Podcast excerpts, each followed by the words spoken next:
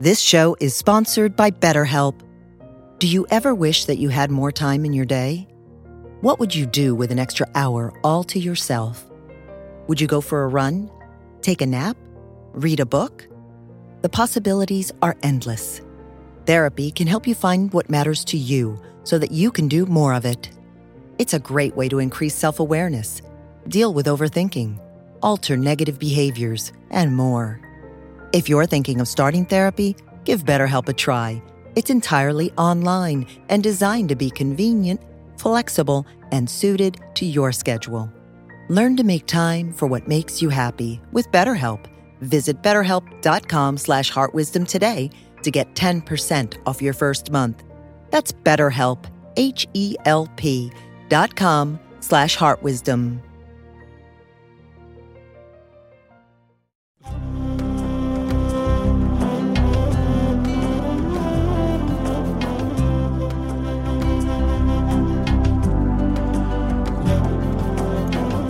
Welcome to the Jack Kornfield Heart Wisdom Hour. We are delighted to share with you Jack's innate common sense wisdom and his clear, open heart. If you are interested in supporting Jack's podcast, go to BeHereNowNetwork.com slash Jack. In considering what to speak about tonight, feeling the energy of the retreat and the people in interviews today and so forth. Last night, Sharon spoke a lot about loving kindness toward oneself and the world, and before that, it was the four most difficult things, and before that, it was the Four Noble Truths with the emphasis on suffering. It seemed like it was time for something uplifting.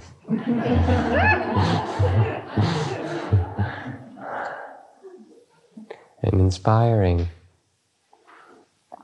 I went to India this winter, as I've told some of you, I believe, partly to practice on my own, but also in traveling to collect uh, audio tapes, interviews with some great masters in India on the question of spirituality and social responsibility.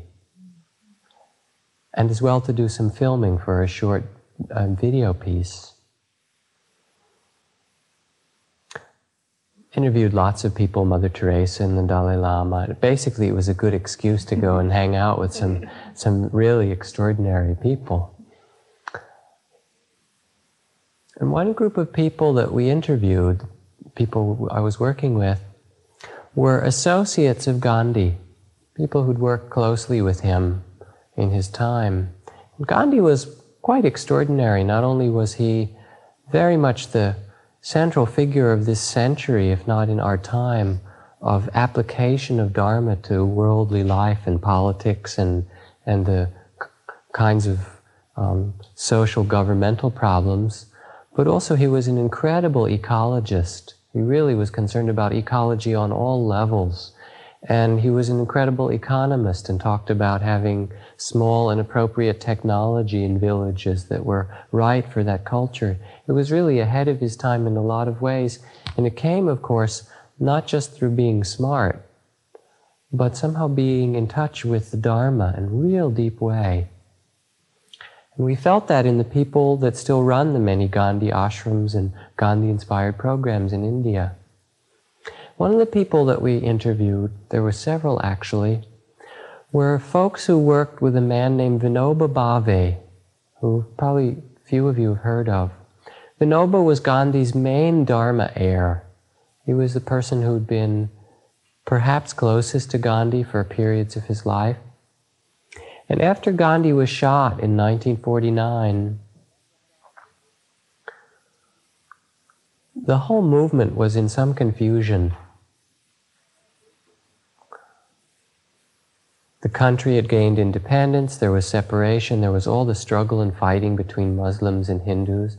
People didn't know what to do, and after a year or so, they decided to call a conference of all the close followers of Gandhi bring them together and see how to continue his spirit, work, and movement.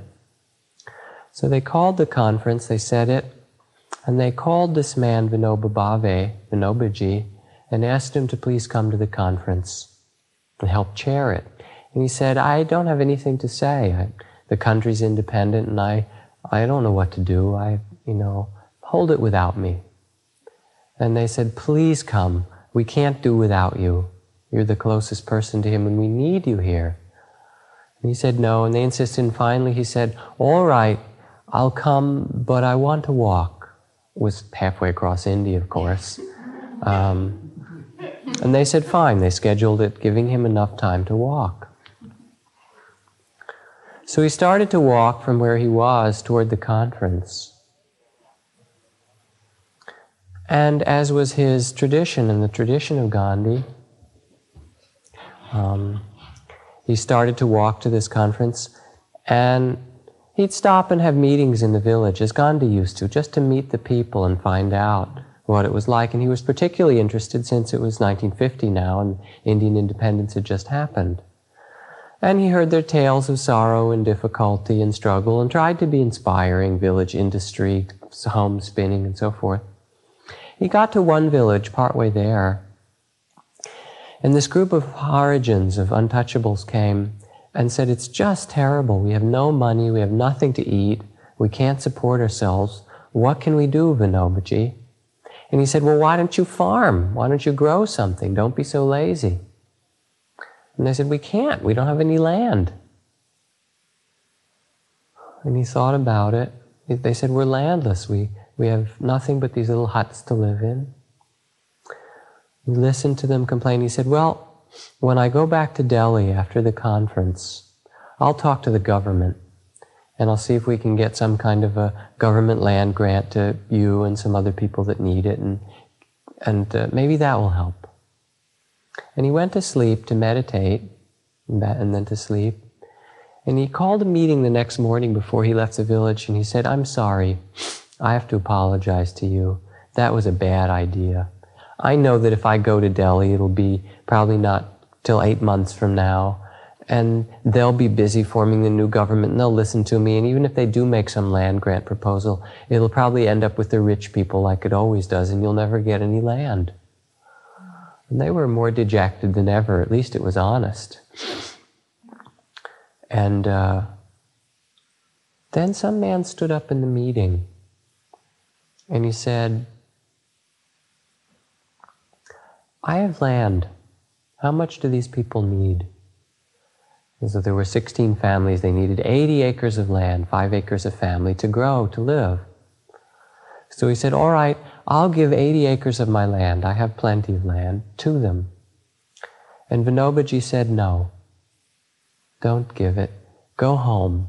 Talk to your wife, to your children who inherit your land, and really make sure, check out whether it's okay for you to give it or not. So he went home, talked to them, and then they all met again the next day, the villagers. And he said, I asked, and they said it was fine. And the land was offered and given. And these 16 families each had five acres of land. So then Vinoba left that village and he walked on to the next village on his way to the conference. And had the meeting, and people were telling of their sorrows and difficulties. And finally, a group said, Well, we're so poor, we can't even feed ourselves. We don't have anything. He said, Well, why don't you work? And they said, We have no wet land, no way to work. How much land do you need? 120 acres was 12 families. So he told the story of what had happened in the previous village to that village. And in the meeting, a man stood up and he said, I have 120 acres of land I can spare. And he sent him home to check it out with his family and so forth, and did. And he came back to the meeting and said, Yes, I can give it. And that land was given.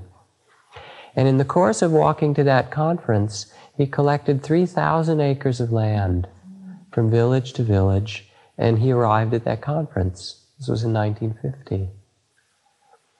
And he got up to speak. And there are Gandhi ashrams and projects and home spinning and all kinds of good things that they do around India. And he told of what had happened to him and of his concern, as had been Gandhi's, for the very poor people in India, the homeless ones, really. And he said he knew through that walking that he had found in some way his life's calling. And so he recruited some people to help him at that conference. And for the next 14 years, they did what was called the Bhoodan Land Movement in India. They walked on foot through every province and most every district in India, which is the size of this country, and collected, he personally and the people who were with him, four million acres of land to give without the government. In fact, he didn't want the government a part of it because it's troublesome, as you all know. Um, to give to villagers, the poorest people who needed that. And the people that we interviewed and talked to were the people who had walked with Vinobaji. Actually, the man that I work with also went to the Gandhi ashram and interviewed Vinoba, who's now in his 90s and one of the great old saints of India. Vinoba didn't have much to tell him, actually. He's kind of hard of hearing, and he smiled and he said, Yes, walk, study, practice meditation. Yes, very good. But what do you expect a saint to tell you, you know? but what's extraordinary for me about the story is that he hadn't a clue what he was going to do. He had no idea. And what did he do? He just went and he walked and he listened and he looked.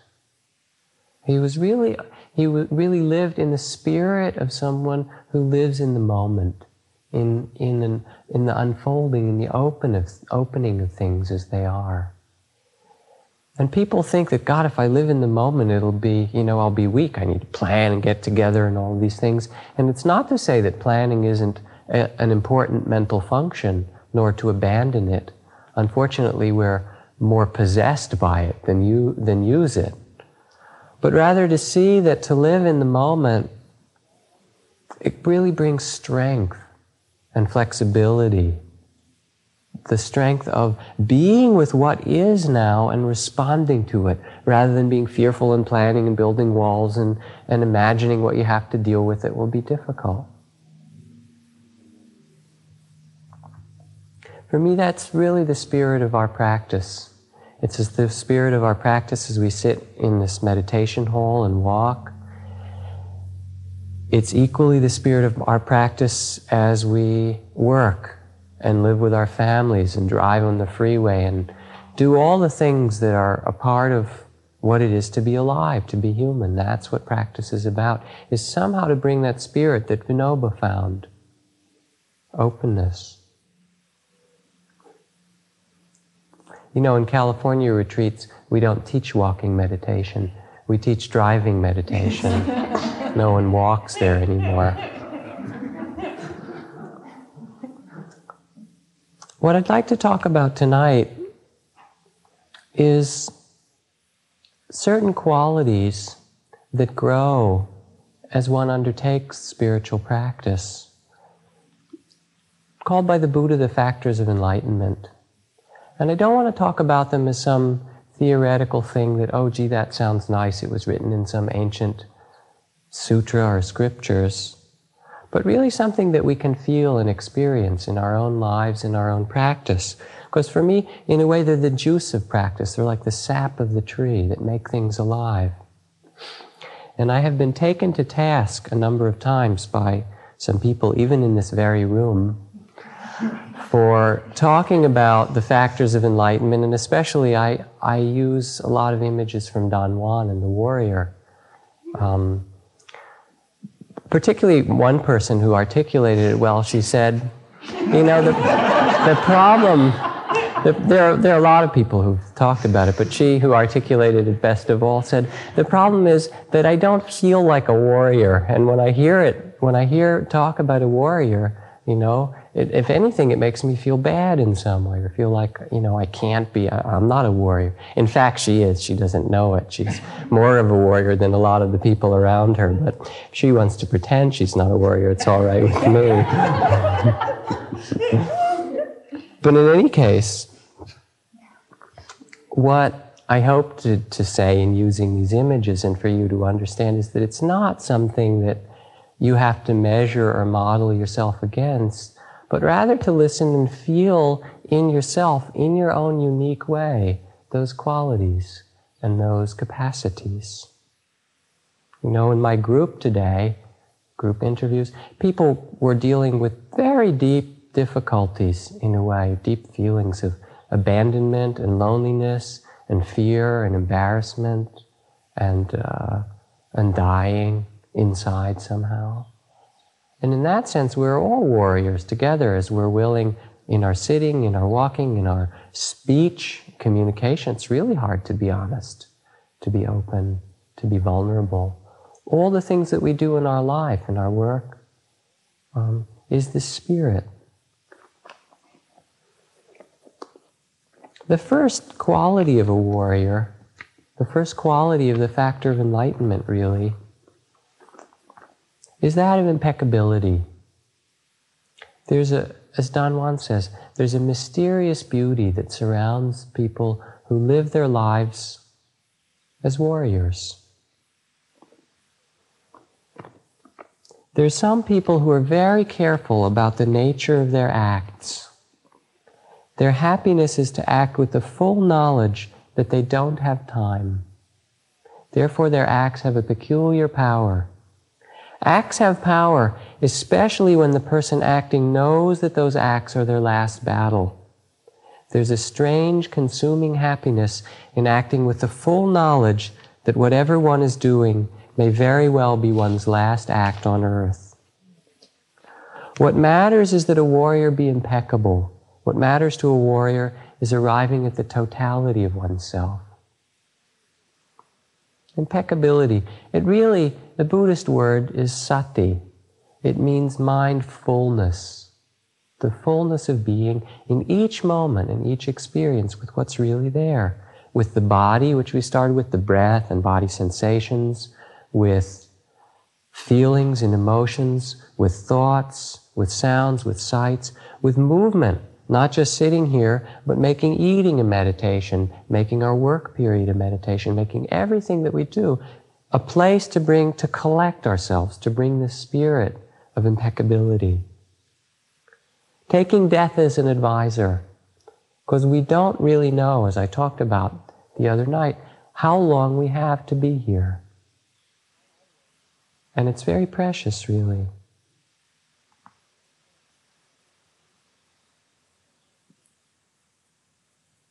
That's not something out there. That's not something to imagine or to set up as an ideal. Gee, I wish I were more impeccable. One of the wonderful things about practice is that each moment and each thing we do in our life is a new opportunity to be mindful, to be complete, to be whole. It's never too late and it's never lost. It's just now again with each thing, with every dish that we wash, you know, with all the words that we speak, with our sex life, with every time we make love, with every time we drive. I have very bad training in driving actually, because I was a cab driver in Boston for a while. and Boston traffic is bad enough, as most of you who live there know, it's quite unruly. And tab, cab drivers are, are the worst offenders. I have spent, I've driven down many a one way street the wrong way and through. Um, but even so, I was noticing as I drive, it's not just the impeccability of care with one's driving in terms of attention and sensibility, but also there's an opportunity to be really piggy or to be kind. The kindness doesn't take much longer. But that sense of impeccability really means that everything that we do, we sense in ourselves that capacity of bringing fullness, life, of, of, of being there in a complete way. And that for me is what our business is here. This is kind of a kindergarten, it's a protected place where we have, where there isn't much distraction and we're faced with ourselves and we can move kind of slow and we can begin to learn that capacity of impeccability, of being whole, of being full.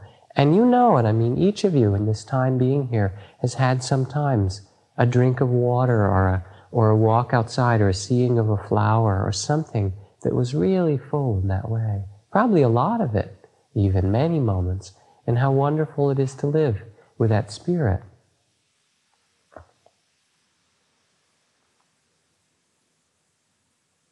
Brings dignity to life. Our accomplishments don't bring dignity.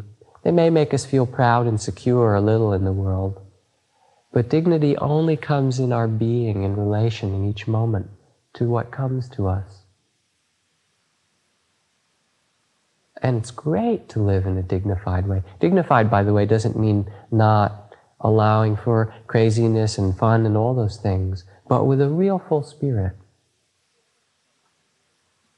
Now, the other factors of enlightenment, of which there are six more, there are three that are arousing qualities and three that are stabilizing qualities of mind. The arousing ones are energy, courage, and controlled folly, to use Don Juan's words. What's energy mean? We've talked about it a lot in this retreat. It means that it don't happen by accident. It doesn't. I'm sorry if you think you can just la di da through your spiritual practice. You get nowhere. It doesn't mean a striving. It doesn't mean a, I've got to get this next breath. You know, this morning we were counting the breath, catch that next breath. That just brings tension. That's not what it is. It's the effort or the energy to stay awake and to be really honest, to really be present. It's taking the trouble to be here in a careful way. And again, it's just what you can feel growing in yourself. I mean, you're very different in a way than you were a week or more ago when you arrived. The moments of your presentness for almost everyone, even if it feels in some sittings like it's before the beginning again, if you really look at it, you're here more. And it's that, it's that energy of willingness to be here and to be present, to be awake. And that's to everything, you know. It's not to change the world, but to be with it honestly, responsively. We went to see another great Indian teacher, a woman named Vimla Thakar, who is in a certain way a Dharma heir of Krishnamurti. Studied with him for a long time, but with many other teachers as well. An older woman who's taught a lot of meditation and also walked for seven years on foot around India in the land movement. Um, very inspiring. She's done both. And we went to see her because she's been involved in this project of 400 villages of village education, reform, and work projects in Gujarat and 50 in Rajasthan. And I said, Why did you stop teaching meditation? She was teaching retreats in order to go and go back to do this village development work. What made you do that? And she looked at me. She said, Sir, much like Krishnamurti, if any of you have heard him. She said, Sir, I am a lover of life, sir, and as a lover of life, I make no distinctions. If I see that someone or some people who I have come into contact with are lost, are unable to become aware, to become conscious to the greater spiritual realities of life, to their own potential. And I see that, what can I do but to share what I know with them? If I see villagers who don't have a house or clothes or the very basic fundamental possessions that make for human dignity, what can I do but respond to that, sir? And it was wonderful. There wasn't a shade of distinction in her mind between one and the other. And she did them both really impeccably. She was one tough old lady, I'll tell you, you know, and wonderful and tremendously warm as well. Very kind, but uncompromising. The Sufi saying is praise Allah, but tie your camel to the post. You know? It's both of those things. It's in the sense of our spiritual practice. It's really to learn to listen in ourselves in the deepest way to the voice of the Dharma, of God, of nature, of the truth, and to take your time in silence, which she does and she honors. But not to think that God's going to do it for you. No way. Frankly, you know, nobody can do it for you. And so what you can see really is growing in yourself here again is the spirit. You sitting here, sometimes we sit with you, sometimes we don't sit with you. Come to interviews every couple of days. Really, you're on your own pretty much. And that's the way it is in life. And rather, it's to find, as you do here, to sense and see your own potential growing of how to be with things as they are. It has to be balanced. It's not a forced thing. You see where Don Juan says it here. If one is to succeed in anything, the success must come gently, with a great deal of effort, but with no stress or obsession.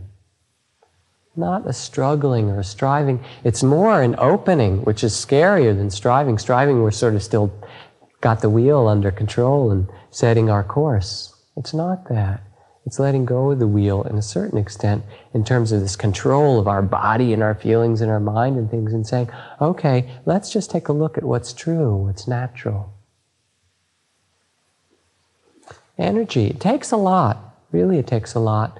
It's, in fact, it takes all you have. And your practice, if you see it as your life, is the endless in that regard. And people are afraid, gee, if I work too hard today, oh, then I'll be tired and I won't be able to do it tomorrow till tomorrow tomorrow properly. Like we have a little bit of energy, and if we use it up, we have to wait and recharge the battery. Feel it. Mm, you can see it right now. If you do something really fully, doesn't matter what it is, anything. When you do, your time here, your time at home is the same. That brings energy. The very fullness of, of being with what you do bringing your body, your spirit, your heart together m- makes more energy. It's like you open up to it. Energy, courage. Courage isn't physical courage, you know, jumping off cliffs with parachutes or, or all the kinds of things that we think of courage a kind of masculine kind of macho courage. Real courage is courage of the heart. Do you know about courage of the heart? It's the courage to investigate, to look, to see really honestly what's true inside ourselves. To be honest with that and to express it, to communicate it honestly as well the courage to be open, the courage to feel, the courage to be vulnerable. And there's a secret to it, really. The secret isn't to be attached to what's pleasant and to try and avoid what's painful. I told it to the other night, but I just wanted to remind you in case you forgot. Only as a warrior can one withstand the path of knowledge. A warrior cannot complain or regret anything. Their life is an endless challenge, and challenges can't possibly be good or bad. Challenges are simply challenges. The basic difference between an ordinary person and a warrior is that a warrior takes everything as a challenge, while an ordinary person takes everything either as a blessing or a curse. Oh, poor me, it did it to me again it doesn't do anything to you. I mean, it does everything. It's up and down and light and dark. And what the Buddha called the, the uh, eight, you know, all these lists. Um, I don't know, the eight, eight things that change all the time, the eight variables. I forget the title. But it was pleasure and pain, and gain and loss, and fame and ignominy, and uh, I don't remember the other one of them. They always change. You think fame is great? Try it. For most people, it doesn't last very long. You're famous and then you're not so famous. Pleasure and pain, you've seen. Gain and loss, the same. And somehow we think that the world does it to us. It makes us happy or sad. Do you believe that? Do you believe the world makes you happy or sad? Look at it in yourself. Who makes us happy or sad?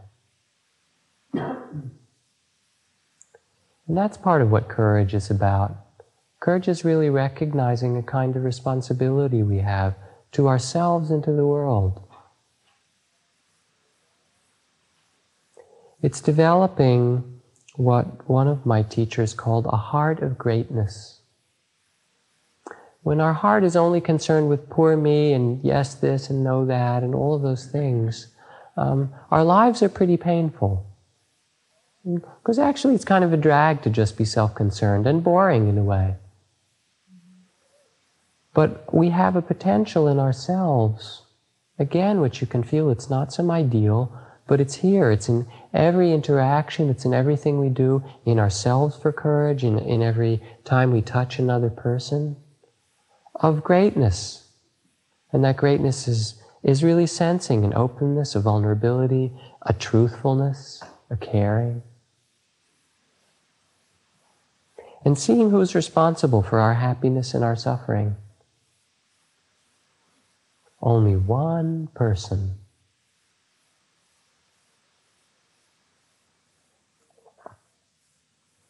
So, what's controlled folly? The next one. A man of knowledge or a woman of knowledge chooses a path with heart and follows it. Has to be a path with heart. And looks and rejoices and laughs and sees and knows. They know that their life will be over altogether too soon, and they know that they, as well as everybody else, are not going anywhere. They know because they see that nothing is more important than anything else. In other words, a man or woman of knowledge has no honor, no dignity, no family, no name, no country, but only life to be lived. And under these circumstances, their only tie to their fellow humans is their controlled folly. Thus, a man or woman of knowledge endeavors and sweats and puffs, and if one looks at them, they look like any ordinary person, except that the folly of their life is under control. Nothing being more important than anything else, a man or woman of knowledge chooses any act and acts it out as if it matters to them. Their controlled folly makes them say that what they do matters, makes them act as if it does, yet they know it doesn't. So whatever happens when they fulfill their acts, they retreat in peace. What are you going to do? Build a building, write a book, paint a picture? How long will it last? You die, how long do the buildings last these days? They tear them down and build new ones. The pyramids, that was quite an accomplishment. Has anyone seen them lately? They're wearing down. The Sphinx, they're having trouble even kind of keeping it there. It's falling apart. You know, and that was, that was a great one. What are you going to make that's, in terms of the timelessness of this world, that's going to last? The world is just this globe, this earth I talked about hanging in black space with these big, huge balls of fire way out there. You know, and if you can look down from a distance, there are all these little ant like things crawling around and pretending that they're important and building little ant piles, and then they get torn down and building other ones. I mean, really. Thus shall you see this fleeting world, says in the Diamond Sutra. A star at dawn, a bubble in a stream, a flash of lightning in a summer cloud, a flickering lamp, a phantom, and a dream. And it really brings this tremendous sense of joy, of lightness, of seeing that all this is really is theater. It's the cosmic theater. And you say, well, what about the tragedies? And it's not to say not to respond to them. Somebody asked Don Juan about them, though. They said, you know, I mean, it's all, it's a nice idea, but how about when it really touches home? like when your grandson died. And he said, Let's not take my grandson, let's take my own son. He said, When I saw my son die in front of my eyes, he was crushed to death by a earth moving machine building the Pan American Highway. He said, At first I looked, with him, looked at him with this terror and grief in my heart. And then I looked again with my eyes of controlled folly. And I saw even that, even death, even sorrow. What is that? It's the play of light and shadow. It's what we are. Life and death are not separate. Do you think death is different than life?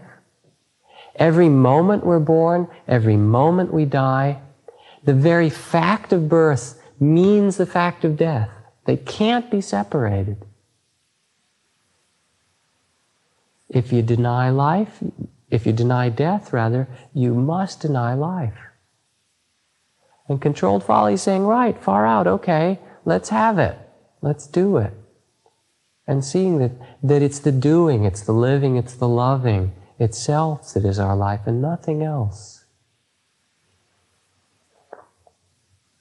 Sasaki Roshi, the man who preferred interviews to the movies, if you recall, was asked at one point why he came to this country to teach. And there was a brochure that was sent out with this big picture of him. He's a 75 year old Zen Roshi, very powerful. And underneath it said, When asked why he came to this country to teach, Roshi replied, I let others do the teaching.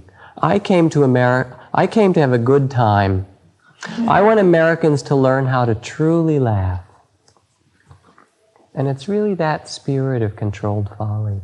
It's a sense that all the things we do that we think are important, the most important thing is just how we are in each moment, with each person, with each thing, in its own self, in its own being.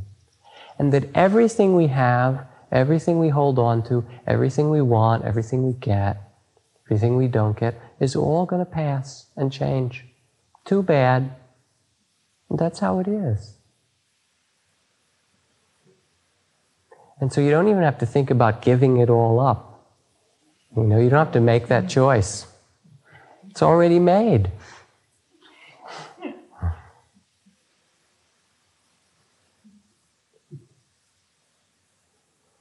I hope I have time for the other three. the three other qualities of enlightenment, the factors of enlightenment, are the stabilizing qualities. These three were energy and willingness to be present, not to check out, or willingness when you check out to really check out, but see where you go, you know? willingness, that's energy. Um, courage, willingness to really see, to be honest, to take responsibility for who's happy and who's sad and whose fault is it, and what's really here, to be honest in our speech, to be courageous in opening in ourselves. And this lightness, this joy, this controlled folly, not taking ourselves so seriously. The three stabilizing ones I can go through a little more quickly. They're also important, and they're why we take the time to do sitting practice as well as do practice in our daily life in the world. Why it's helpful. Because these ones grow strong in this, and we need them. The fifth is strength strength of mind, which really means the power of mind to be concentrated, to be present, to be steady. Don Juan at one point told Carlos, Carlos said, You know, God, I've gone through 10 years of apprenticeship and I took mescaline and I went out in the desert and I did all these things. And, you know, won't you now tell me what's the truth? What's the heart, the essence of the practice, of the, of the Dharma, of what you're teaching, whatever his word was? Just the truth. Don Juan says, I'm sorry, I can't tell you yet. He said, Why not? He was, he was upset. He said, Because you haven't got enough personal power. And without it, you won't understand me. What's this personal power? Personal power means a mind that's deep enough, that's open enough, that's steady enough to see what is true. How many times have we been told the truth or read it in all those great spiritual books? Do you want me to tell you? Listen real carefully. You don't exist. You do not exist as something separate. It's not true. It seems like it seems very solid and real, and it's not. It's one unified field, movement, perception, with no body separate in there. We're one. Okay, thanks. Great, you can go home.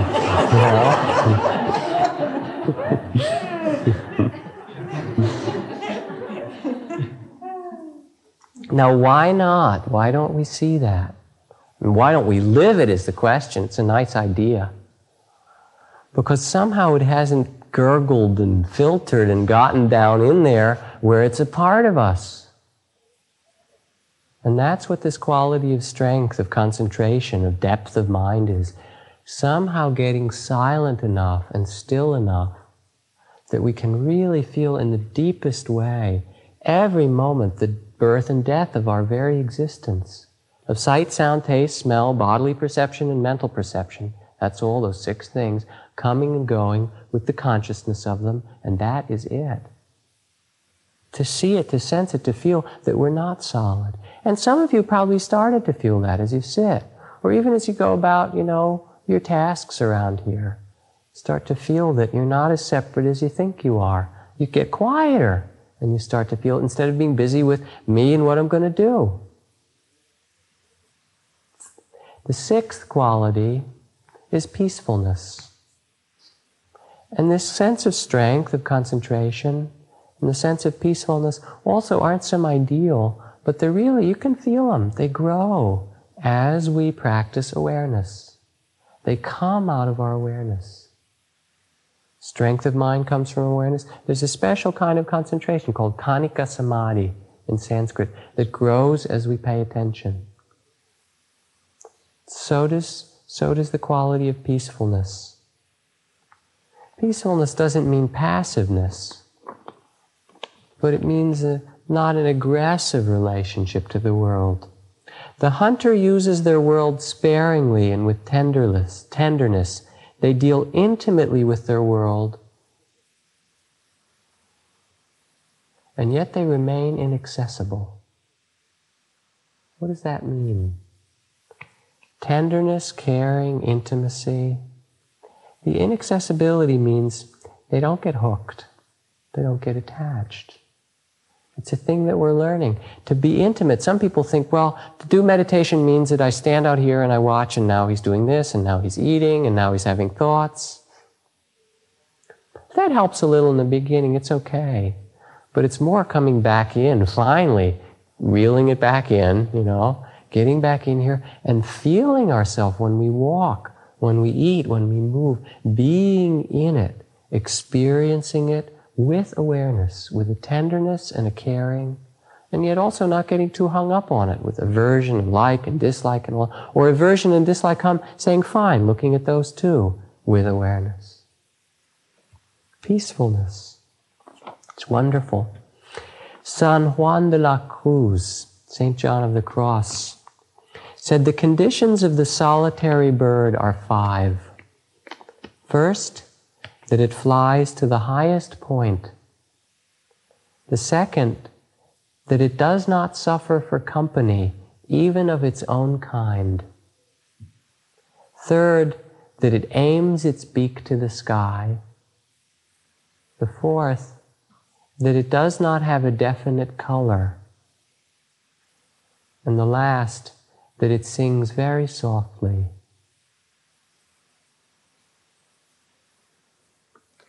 Peacefulness, in a way, means taking a rest from our, our liking and disliking. You know, somehow we get the idea, partly I think it comes from elementary school in America, forgive me those of you who are not Americans, about freedom being to do what we want American freedom is to drink the kind of beer that we'd like, which the Russians only have one kind, they're not free, and to buy the kind of cars that we want. That's good old American Bill of Rights freedom. That's crap. You know, look at it. All, it's all conditioned. Advertising, you know, this kind of person drives that kind of car. It's all just cultural conditioning. We don't realize how deep that is look at what you're attracted to in, in opposite sex or same sex, whatever, the kind of person that turns you on. Okay, and you think, well, gee, there's something really organic. I like Personally, I like women that are this shape and that color and whatever. I like men that are like this or that. In the South Seas, in a number of different cultures in the South Seas, a woman or a man is not considered beautiful and attractive and handsome if they're less than 350 pounds. Everyone in this room is ugly. this is true. This is really serious. We are totally conditioned. That's not freedom and all that stuff. That's just doing what you want. And mostly what you want is just what the kind of tapes that are put in. This peacefulness really talks about a much deeper kind of freedom in our lives. In that sense, it's really the freedom from all of that conditioning. And that really brings a lot of peace to know that. It's not the freedom of doing and getting what we want, but somehow in ourselves, it's the freedom, freedom from wanting. It's taking a break, taking a rest. Doesn't mean that you're not going to have lots of desires still. You will, I do. Everybody, almost everyone I know does. Might be a couple of exceptions, but really rare. But rather, not being so caught in them, not being so stuck by them. And again, that's what we're doing here. It's not some theoretical thing. You sit here and you want to get up and you look at that and you sit. You know, or you feel afraid and you look at that and you don't want to feel it. And you do, you feel it anyway. You know, or you go and eat and you want more or less, or you watch yourself go through your desires and, and aversions. And you look. And that starts to make us free. Every moment of that, every moment of awareness is freedom. And that brings us to the last of these qualities, which is steadfastness or equanimity. And maybe that's the one that grows, the blossoms the most beautifully in our practice. Not just sitting, but in everything that we do here and really in our lives when we make our lives practice. If we're willing to do that, which is to say, when we're aware. Steadfastness is equanimity. It's called divine equilibrium in the Christian tradition. Actually, in Latin, the word is apatheia, divine apathy. It's not really apathy, it's not a not caring, but it's an openness that lets things change without getting struggled, freaked out, upset. Really lets things be as they are with a centeredness.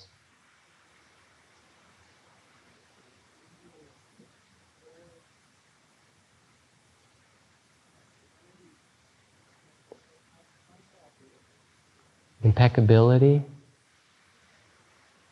living wholeheartedly, dying into each moment, knowing that this is our last moment, our last day, our death. Energy, the willingness to do it. Courage, taking responsibility for who makes us happy and sad, and really being willing in our courage to be honest outwardly in our words and our actions and honest inwardly with what's true in ourselves, to feel it, to open to it. Controlled folly, having a good time doing it. Doesn't have to be grim, you know. My teachers often said, listen, this can be light-hearted. It doesn't have to be grim at all. Bring a light heart to it. And then strength of mind, steadiness, concentration, peacefulness, and equanimity, a balance to see the waves. I mean, the waves don't stop, but to see them, to feel them.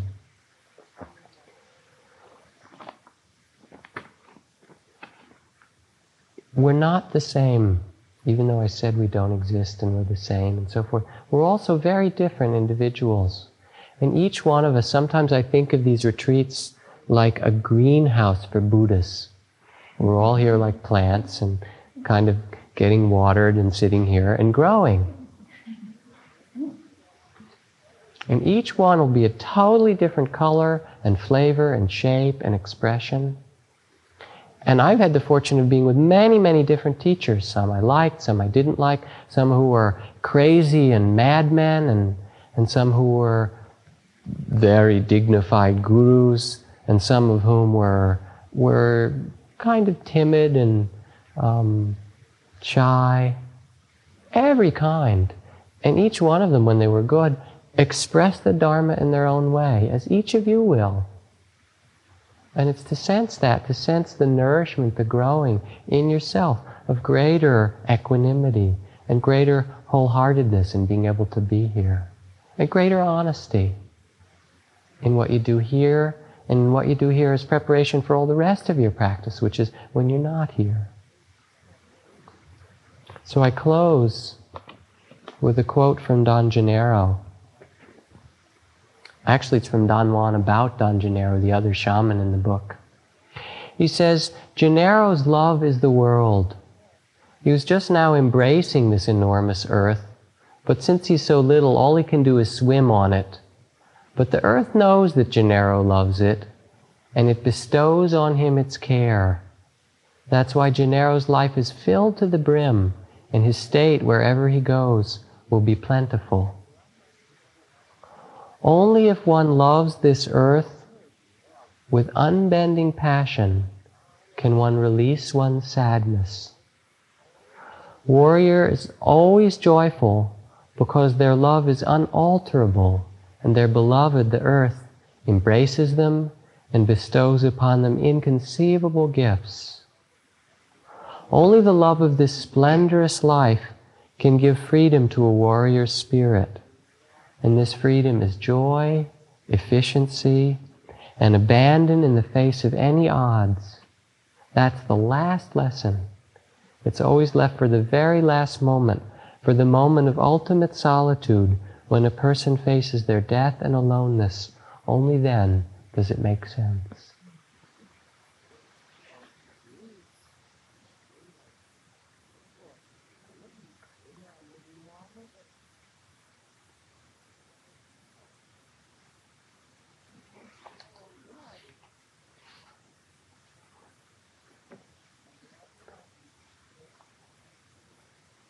what we do here, what we learn, work with it, to me is the most wonderful and important thing that we can do in our lives. And I don't mean sitting is, but I mean the inner spirit of taking the time now and carrying it through in our lives to learn this, to, to, to be full, to be open, to be honest. And not just in glib ways, because those are the trademark words of every therapy and every spiritual thing and Dale Carnegie and all the rest of it. I don't mean that. I mean somehow in the heart. And I appreciate this retreat a lot. I feel like people have worked pretty hard, you know, and gone through a lot. And that's what it's about for me. I don't mind that it's hard at all. I'm kind of glad in a way, you know. And I don't mind that people are challenged in what they do. Any questions, please?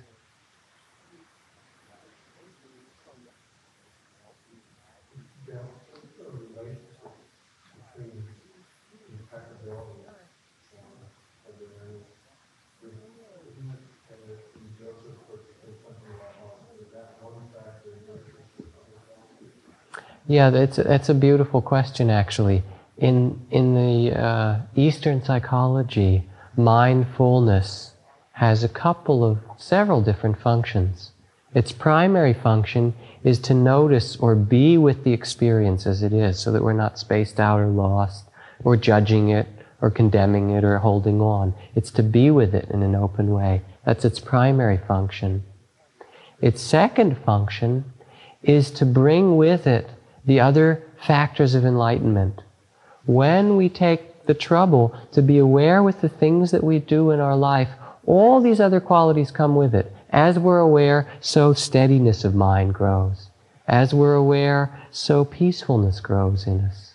As we're aware, energy develops and grows in that fullness. As we're aware, courage and, and truth and lightness grows. All those factors come with it.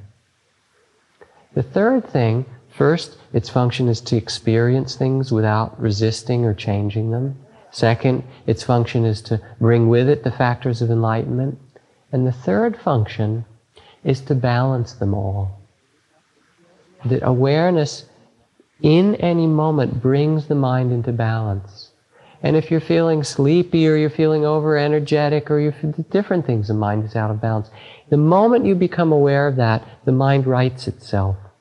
Even just by noticing being sleepy in that moment, the mind comes to balance. Even if the sleepiness is still there, it becomes the object then instead of being out of balance. And there's a balance around it. Or feeling restless. And you note and aware of feeling restless. In that moment, that's the object, and the mind comes into balance to see things, to open to them. So, mindfulness is really a dull word, you know. I mean, there are all these great spiritual terms of the passion of this and and devotion and and samadhi and all these things, mindfulness. You know, it's a pity because it's such an extraordinary thing, mindfulness, the fullness of mind, heart, body being together, or impeccability, that way of living in the world, one moment to another.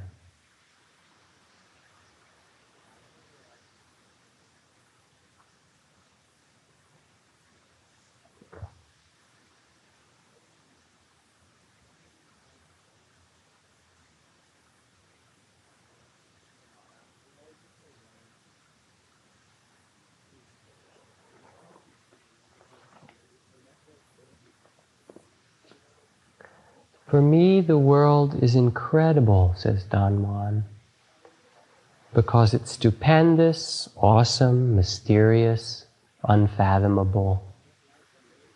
My interest has been to convince you that you must assume responsibility for being here in this marvelous world, in this marvelous time.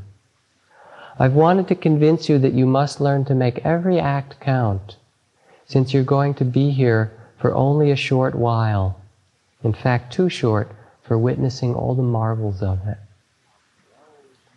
Tremendous sense of appreciation of the world, of life, of all the things that we touch. And of course, some people are slower than others in getting this. Carlos Castaneda was very slow, you know. If Don Juan had taken him out to the desert and said, Okay, Carlos, as he did, I'm going to leave you here for a couple of days. Now I want you to sit for 45 minutes, then walk for 45 minutes, and then sit again. Be aware of your breath and your steps. And then left him. What would Castaneda have done? Probably fallen asleep. It's pretty boring, you know, as you may have noticed. but instead, he took him out to the desert and he said, Carlos, today you are going to meet the ally. The ally is coming you might not see the ally, or you might, the ally might come as an animal or as a spirit. Carlos was terrified. Don Juan said, I'll be back in a couple of days. You wait and see the ally. He sat there. Was he mindful? You know, all right, what's going to happen? Some people need that. It helps. It's true. But it's the same process. It's the process of our opening to what's really here. Okay, please take a walk. Thank you.